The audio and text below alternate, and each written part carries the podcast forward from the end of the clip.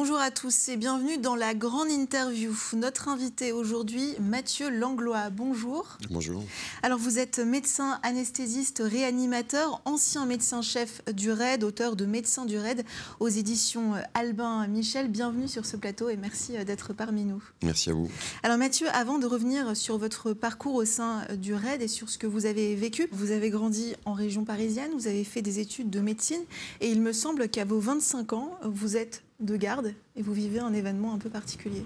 Euh, alors c'est là, j'étais en train de réfléchir. En 95 Voilà, donc en fait là j'étais euh, j'étais encore étudiant, euh, enfin j'étais jeune, j'étais externe encore, donc jeune étudiant en médecine. Mm. Et je quittais la montagne pour venir prendre une garde au SAMU de 92. et je crois une demi-heure après avoir récupéré même pas mon, mon bip, euh, j'ai été euh, avec un médecin, un ambulancier, on a été euh, sur les attentats au RERB à Saint-Michel. Est-ce que cet événement que vous avez vécu a confirmé quelque part votre vocation? Il fait partie évidemment des, événements importants qui m'ont rassuré, on va dire, dans le sens où j'avais confiance en moi par rapport à, ce que je devais faire dans des situations particulièrement difficiles. Après, j'étais jeune, donc euh, euh, j'avais euh, aussi la naïveté de, la, de la jeunesse. Mhm. j'étais, j'ai heureusement progressé et été confronté à, à, beaucoup de situations difficiles qui m'ont permis ensuite d'avoir une vraie expérience. Vous rentrez au RAID en 2007. Comment est-ce que cela s'est fait? Alors en fait, j'ai été euh, recruté par un, ami euh, via le sport. Euh, qui connaissait mon parcours mhm. médical, mais nos relations étaient plus amicales et sportives. Et donc c'est lui qui m'a proposé de rejoindre le, RAID. Et c'était une évidence pour vous? Un choix compliqué? alors ça a été, c'était, c'était ni une évidence ni compliqué. C'est-à-dire que j'ai pris le temps, par contre, de, de mûrir entre 2007 et 2008, j'ai pris le temps de mûrir euh, cette décision. Et pas seul, parce que euh, c'est pas un choix facile. Et euh, donc, c'est ce que je disais ensuite aux jeunes médecins que j'ai essayé de recruter, c'est que c'est un choix qui doit être partagé avec votre environnement personnel et familial en particulier. En 2012, vous êtes ensuite nommé médecin, médecin-chef. Qu'est-ce que ça a impliqué pour vous, ce poste? J'imagine qu'il y, a y a, le côté décisionnaire qui entre en jeu dans, ce poste? Alors des, décisions, euh, tous les médecins euh, et tous les opérateurs, tout le monde en, prend. Après, euh, c'est un rôle de responsabilité où vous êtes, vous faites le, lien entre la hiérarchie qui n'est pas médicale et les différents médecins, aussi bien au niveau de, l'échelon central, donc pour l'état-major, et des antennes qui étaient à l'époque, c'était pas encore des antennes RAID, c'était euh, ce qu'on appelait les, euh, les groupes d'intervention de la police nationale, donc les GIPN. Mhm. Euh, mais déjà, l'idée était d'uniformiser la médicalisation et de la coordonner. Donc ça, c'était mon rôle. Vous dites que c'est un choix qui doit être partagé par votre entourage.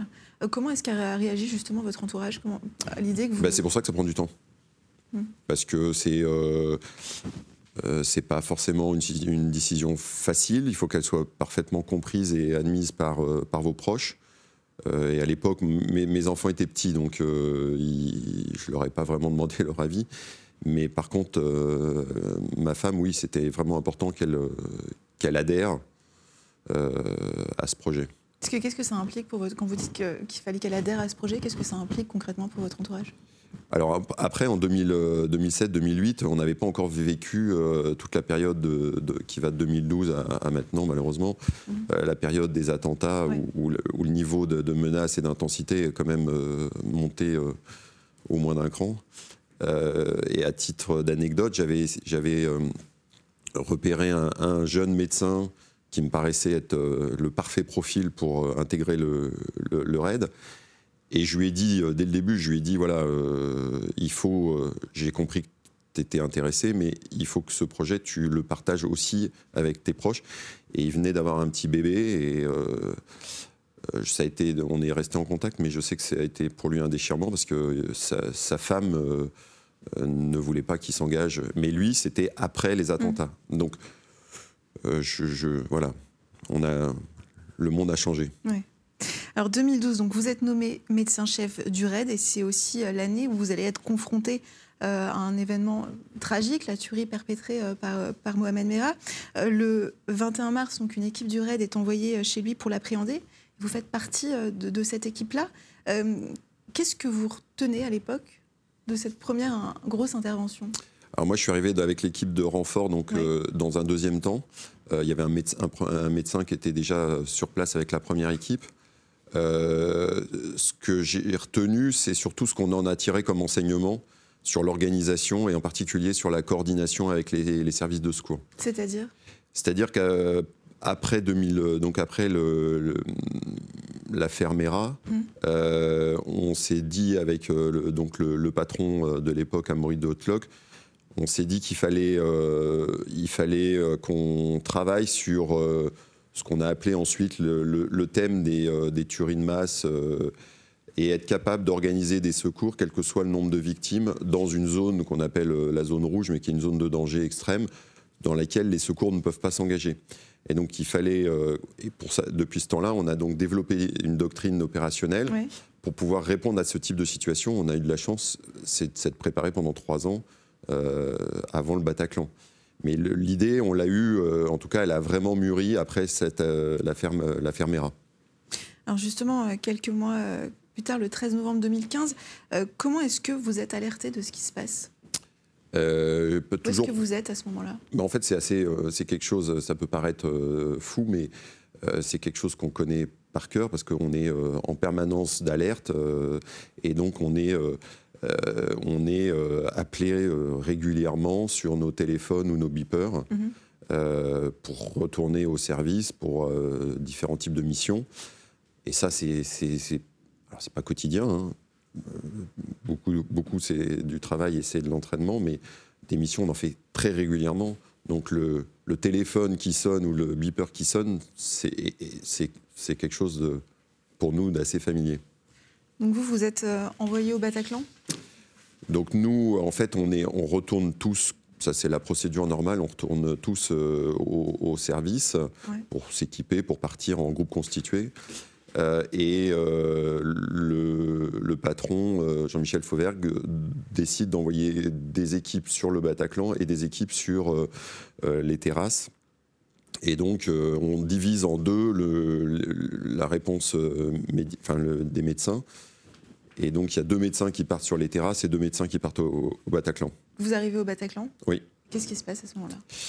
Euh, alors, bah, d'abord, c'est euh, évidemment un, choc, même si euh, on est ultra entraîné, préparé. Et comme je vous l'ai dit, on avait, ça faisait trois ans qu'on était en train de travailler vraiment sur la réponse à apporter pour nous, les médecins, mmh. et pour les opérateurs aussi, mais de leur côté. La réponse à apporter à des scénarios type tuerie de masse ou prise d'otage massive. Donc, à la fois, on est sur un, sur un scénario qu'on envisageait euh, et qu'on redoutait, mais qu'on envisageait.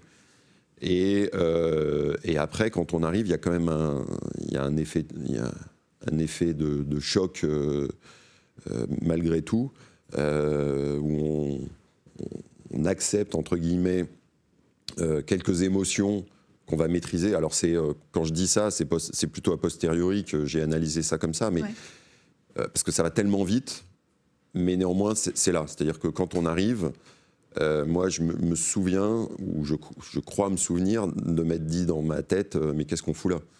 Euh, parce que vous voyez déjà des corps partout, vous voyez des policiers qui vous disent planquez-vous, ça tire. Vous voyez que vous n'êtes plus sur un, du tout sur un, exercice, que vous êtes vraiment dans, dans le dur. Quand vous rentrez dans la salle, l'attaque est toujours en cours? Alors quand on rentre dans la salle, on rentre un peu avant, ou autour de 23 heures. Donc l'attaque, elle, a débuté il y a déjà très longtemps. Et il y a le, policier de la BAC qui est déjà intervenu et qui a fait, en fait, c'est lui qui, quand il rentre, euh, avec l'usage de son arme contre le terroriste qui est sur la, scène, euh, fait cesser la, tuerie. Je crois qu'il y a encore des tirs après par, le, par les balcons, mais euh, dans la salle, il n'y a plus de tirs à partir de ce moment-là. C'est lui qui a fait cesser la tuerie. Euh, et après, juste avant que nous, on rentre, il y a déjà une colonne de la BRI et l'équipe rapide du RAID qui est arrivée. Et quelle est la première chose que vous faites lorsque vous rentrez dans, cette salle? Eh bien là, c'est là où en quelques secondes, quelques minutes, on passe de l'analyse de la situation, qui demande aussi de l'expérience, c'est essayer de comprendre rapidement euh, ce qui se passe. Et, moi, mon objectif, c'était évidemment surtout pas de, me préoccuper de l'aspect de euh, menace, mm. neutralisation de la menace. C'est pas mon job. Mm. Moi, mon, job, c'est voilà, qu'est-ce qui se passe sur le plan des, euh, des victimes et comment ensuite on va pouvoir apporter des solutions et des solutions rapides malgré une menace toujours présente. Et justement, comment est-ce que vous avez organisé l'évacuation des victimes, comment ça s'est passé? Alors on l'avait, là encore une fois, il faut, faut, bien comprendre que c'est quelque chose qu'on avait largement travaillé euh, en exercice. Néanmoins, euh, quand on est plongé dans la, dans, dans la réalité, euh, on est dans, il faut être agile, il faut s'adapter. ce qu'on a prévu, ce qu'on avait fait même deux jours avant, la veille, j'avais fait un exercice. Bon, bah, c'est pas la vraie vie. mais les outils sont là. Donc j'avais et j'avais vraiment confiance à la fois euh, dans notre capacité à, organiser, notre capacité technique et notre capacité humaine. Euh, j'avais confiance en nous, les médecins, mais évidemment aussi euh, dans tous les, opérateurs et tous les policiers qui étaient là. Et donc je savais qu'on allait vite mettre en place des, ce qu'on appelle des circuits d'évacuation et mhm. d'extraction, qu'on allait faire ce qu'on savait faire, néanmoins en s'adaptant euh, énormément parce que la situation, et puis on est, sur, on est vraiment face à, la détresse humaine, on n'est plus face à juste euh, euh, des plastrons en plastique comme dans les exercices par exemple. Vous vous dites juste que vous êtes, vous êtes adapté à la situation. Est-ce qu'il y a des choses que votre instinct vous a fait faire qui n'est pas dans le protocole, que vous n'auriez pas fait par exemple Alors j'aime pas le mot instinct, parce que c'est c'est animal. j'aime le mot intuition. Mm-hmm. Donc euh, oui, on a, oui, euh, mais là aussi c'est a posteriori qu'on dit bien, pourquoi on a pris cette décision ou pas celle-là. Euh, encore une fois, c'est une rencontre entre des intuitions, mais qui sont qu'on n'a même pas le temps d'exprimer, et puis tout votre bagage technique, bagage humain, pour faire face à, ces, à ce type de situation. Merci Mathieu. On va marquer une courte pause. On revient dans un instant.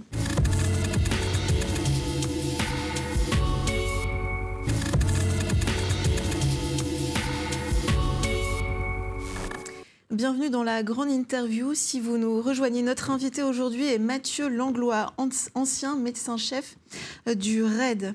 Euh, Mathieu, on parlait donc de, la, ce que vous avez vécu euh, au Bataclan juste avant la pub. Il me semble que dans votre livre, vous racontez qu'il y a eu un, petit problème technique qui vous avait fait enlever votre, votre cagoule, votre casque. Est-ce que finalement, c'est quelque chose qui vous a aidé Alors c'est une, une, faute, euh, parce que j'aurais pas dû le, mhm. retirer, parce qu'encore une fois, quand on est intervenu, euh, la menace était réelle. Euh, néanmoins, oui, j'avais ce, problème technique qui, faisait, qui fait que j'avais un casque lourd sur la tête qui, qui bougeait. C'est impossible, c'est absolument impossible de travailler. Donc j'ai décidé de l'enlever. Comme j'ai enlevé le casque, je me suis dit je vais enlever aussi la cagoule.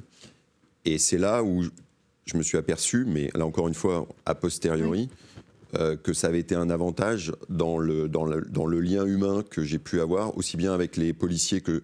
je ne parle pas des policiers du RAID que je connais, qu'on se connaît par cœur, je parle des policiers euh, euh, de d'autres services, de la BAG, de, de, la sécurité publique, et puis évidemment surtout des victimes. Le fait d'être probablement à visage découvert, euh, dans la relation de confiance qu'on avait besoin de, créer et de créer de façon ultra rapide, où euh, on est à la fois entre fermeté et, bienveillance et empathie, mais, mais il faut être, faut être ferme, vous êtes là pour, pour agir. Il faut qu'elle vous, qu'elle vous écoute euh? Il faut qu'elle vous fasse confiance et qu'elles acceptent la décision que vous, allez, que vous avez prise et que vous avez avec l'objectif qui est de les faire sortir le plus vite possible il euh, faut qu'ils l'acceptent. Et, il y avait évidemment des victimes qui étaient dans, un tel état euh, psychologique qu'ils euh, étaient ce qu'on appelle en état de sidération. Et bon, voilà, on n'avait pas le choix, il fallait les faire sortir. La menace était toujours là, donc il fallait. notre rôle, c'était de les faire, de les faire sortir. Mais l'idée, c'était de, créer ce, petit lien de confiance Et probablement que le fait d'avoir tombé la cagoule m'a peut-être aidé. J'imagine qu'aussi pendant le, cette évacuation, vous avez dû être confronté à des choix parfois difficiles sur le traitement des victimes, par exemple? Oui, mais c'est euh, alors c'est une question qu'on me pose souvent évidemment, mais il euh, faut, faut, bien comprendre que c'est notre euh, c'est notre métier, c'est notre rôle. Et les médecins du RAID ne sont pas des, des bébés comme j'étais par exemple quand je suis rentré dans le RERB. Euh, c'est des médecins justement qui ont, une lourde expérience euh, de, la détresse, de l'urgence, et, finalement cette partie assez, euh, assez technique, assez professionnelle de notre métier est, presque plus facile que le lien humain, par exemple, dont j'ai parlé juste, avant, qui, il y avait une telle intensité. que c'était presque plus difficile et plus important à mes yeux que uniquement euh, la partie technique. On appelle ça du mm. triage, je déteste le terme, mais plus de, de faire des choix et des prioriser euh, des évacuations, faire des gestes techniques euh, médicaux. C'est ça, c'est quelque chose pour lequel on, est, on a l'expérience, on est formé et on s'entraîne. Il est quelle heure quand vous terminez l'évacuation des, victimes? Alors en fait, elle se fait en deux temps. il y a la première partie, la plus importante, qui est la, tout ce qu'on appelle le niveau zéro, le rez-de-chaussée et, principalement la fosse, ça, c'est réalisé avant l'assaut. C'est quelque chose qui n'a, à mon avis, jamais été fait dans le, dans le monde. Euh, ça, c'est réalisé avant l'assaut, qui était qui, l'assaut, il était euh, vers minuit 20 à peu près. Mm. Euh, donc plus d'une demi-heure avant l'assaut, on avait le rez-de-chaussée était évacué. Ce qui a été plus long, beaucoup plus long, c'est tout ce qui, toutes les victimes euh, qui étaient, euh, qui étaient regroupés dans les, dans les étages ou même sur le toit euh, du Bataclan. Et là, c'est pas de moi qui, c'est pas de mon ressort, mais ils ont été tous. On a, le choix a été fait de les évacuer par les fenêtres du premier étage, par la façade. Et donc là, il a fallu réfléchir et coordonner avec les pompiers les, cette, cette, extraction, parce que les pompiers ne rentraient pas dans le Bataclan, hein, c'était uniquement des, des policiers. Euh, donc nous, le médecin, on était en charge aussi d'organiser cette évacuation euh, par les étages. Et là, il y avait plus de, plus de 80, euh, une centaine de, victimes. Heureusement, il y avait très peu de, blessés, ce qui aurait complexifié beaucoup cette, mmh, cette évacuation. Qu'est-ce que vous faites une fois l'opération terminée? Est-ce que vous rentrez chez vous? Comment, comment ça se passe les jours d'après? Alors, on va commencer par le début. Euh, quand, euh, quand on rentre, d'abord on rentre tous ensemble euh, sur la base pour, mm. pour, se changer. Et là, moi, le, ma, seule, mon seul souhait, c'est de prendre une douche et de, et de jeter toutes mes affaires. donc ça, c'est la, première chose évidemment que je fais quand j'arrive. Je prends dans le livre, ce que je dis, c'est que c'était la douche la plus longue de ma vie. je suis pas sûr, mais, mais en tout cas, elle était très longue. Et, euh, elle, m'a probablement débarrassé d'autre chose que, uniquement. Euh, euh, il y a les Enfin, je ne vais pas rentrer dans les détails. et puis après, là, j'ai eu une mauvaise idée. c'est que je me suis dit, avec un, des autres médecins, un des jeunes médecins que j'avais recruté, bon, on n'avait pas vraiment envie de rentrer chez, nous. Et je me suis dit, on va passer à la Pitié-Salpêtrière où, où, je travaillais. Et donc, nous voilà partis, euh, je sais pas, il devait être 4 heures du matin, mm. euh, à la pitié. Et ça, c'était une mauvaise idée parce que d'abord, euh, eux, ils commençaient à, travailler et ils étaient en décalage par rapport à nous. Et donc, ils ont reçu un nombre incalculable de, de, blessés et de victimes. Et donc, ils, étaient, ils, ils, travaillaient, eux, de façon très dure. Donc, on n'avait absolument pas notre place. Et puis, on avait déjà fait notre boulot. Donc, c'était pas une bonne idée. Et les jours d'après, comment ça se passe? Comment on reprend euh, son quotidien après une épreuve comme ça? Eh ben, on le reprend. Euh, en fait, ça paraît euh, fou, mais on le, on, le, reprend assez facilement. En... Le lendemain, moi, j'ai passé jusqu'au soir où on a retravaillé. On est, on est parti avec le raid le soir. On a été engagé pour aller procéder à des arrestations, mais la journée était une journée tout à fait normale chez moi en famille où euh, on en a, euh, on n'a absolument pas parlé de, ce qui s'était passé euh, pendant la nuit. Mm. parce que c'était pas c'était quelque chose d'assez habituel et voilà donc c'était une journée normale. Il y a le, donc le procès qui se déroule en ce moment. Oui. Vous y avez participé? C'est important pour vous? C'était important? C'était important, oui. Oui.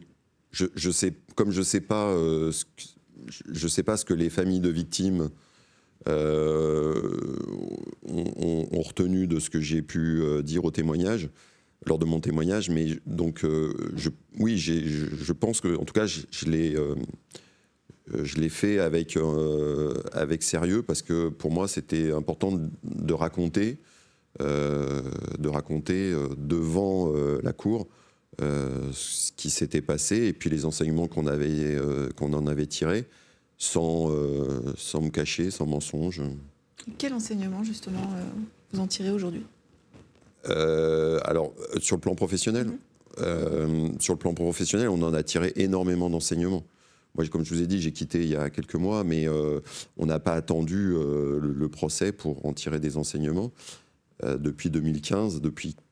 Alors, le lendemain, non, mais je me souviens, je crois que le dimanche soir, on a fait une réunion déjà entre nous, médecins, pour déjà. fixer les, les, idées fortes, et puis après ça a pris beaucoup de temps, mais d'essayer de voir d'abord d'analyser les faits, et c'est pas mm. si simple, euh, vu, euh, vu, la dimension euh, exceptionnelle de, cette, de cette opération. Donc prendre le temps de, vraiment analyser avec un œil critique, c'est-à-dire que le but c'est surtout d'essayer de voir ce qu'on va essayer d'améliorer. Et il y a forcément, c'est comme je vous dis, c'est un tel drame, même si on était préparé, euh, il y a 130 morts. Euh, voilà, il faudra, en tout cas, mon objectif à partir du, lendemain euh, de, l'attentat, ça a été de, voir qu'il fallait qu'on améliore encore, même si je suis persuadé qu'on a fait quelque chose, comme je vous ai dit, qui n'a, à ma connaissance, jamais été fait dans, dans le monde. et, et en plus, après, j'ai beaucoup partagé à l'international, donc ça m'a confirmé ça mais euh, il faut surtout pas penser qu'il n'y euh, a pas des enseignements à, tirer. Euh, voilà, et, et ça, c'est ce qu'on doit aux victimes.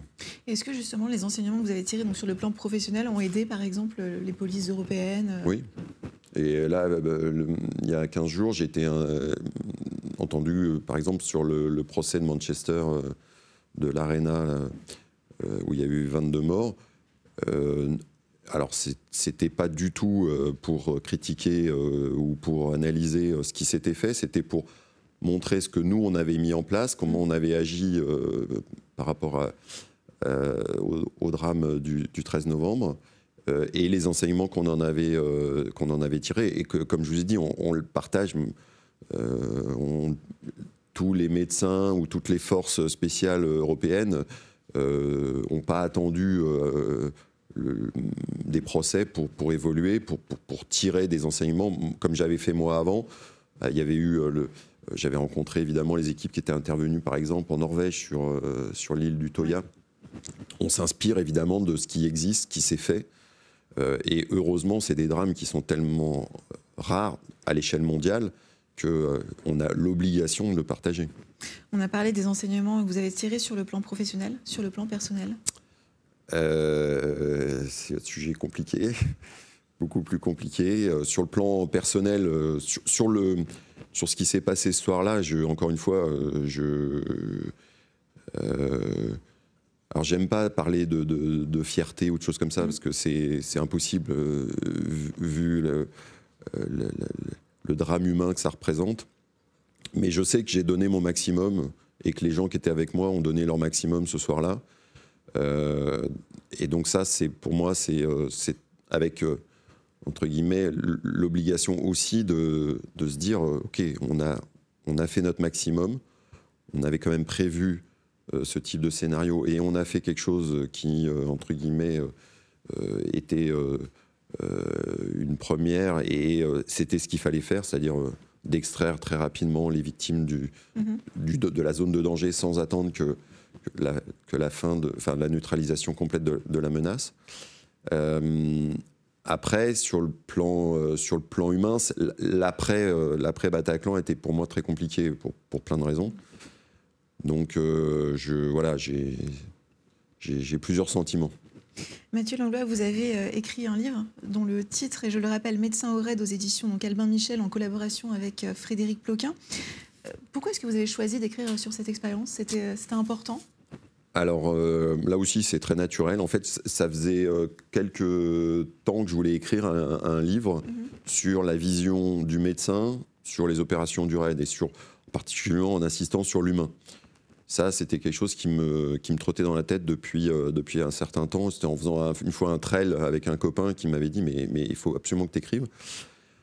Bon, à l'époque, je ne me sentais pas encore euh, la capacité d'écrire un bouquin. Et puis euh, est arrivé le, le, le, 13 novembre. Après le 13 novembre, j'ai entendu et, lu euh, un peu tout et n'importe quoi, et je me suis dit, mais c'est pas comme ça qu'il faut. Euh, c'est pas comme ça qu'on gère humainement ce, type de l'après l'après drame. Faut, faut dire la vérité, même si elle fait, voilà, sans chercher à faire plaisir, il faut dire la vérité, mais il faut les dire ce qu'on fait, on, apprend en médecine, c'est-à-dire le, médecin, euh, son, rôle, c'est euh, d'arriver à aborder euh, des, sujets difficiles, graves, la mort, et d'arriver à accompagner des familles, accompagner des, patients. Mais sans cacher la, vérité. Après, voilà, faut, faut pas être faut, faut pas être trop technique, faut, faut pas être brutal. Faut, c'est ce qu'on apprend. dans pour moi, l'expérience médicale, c'est ça. Et, j'ai eu cette analyse par rapport à ce qui s'était passé, euh, exactement la même, en disant, mais non, il faut raconter la vérité euh, en l'expliquant. Voilà, euh, parce que on, pouvait lire, mais tout et n'importe quoi.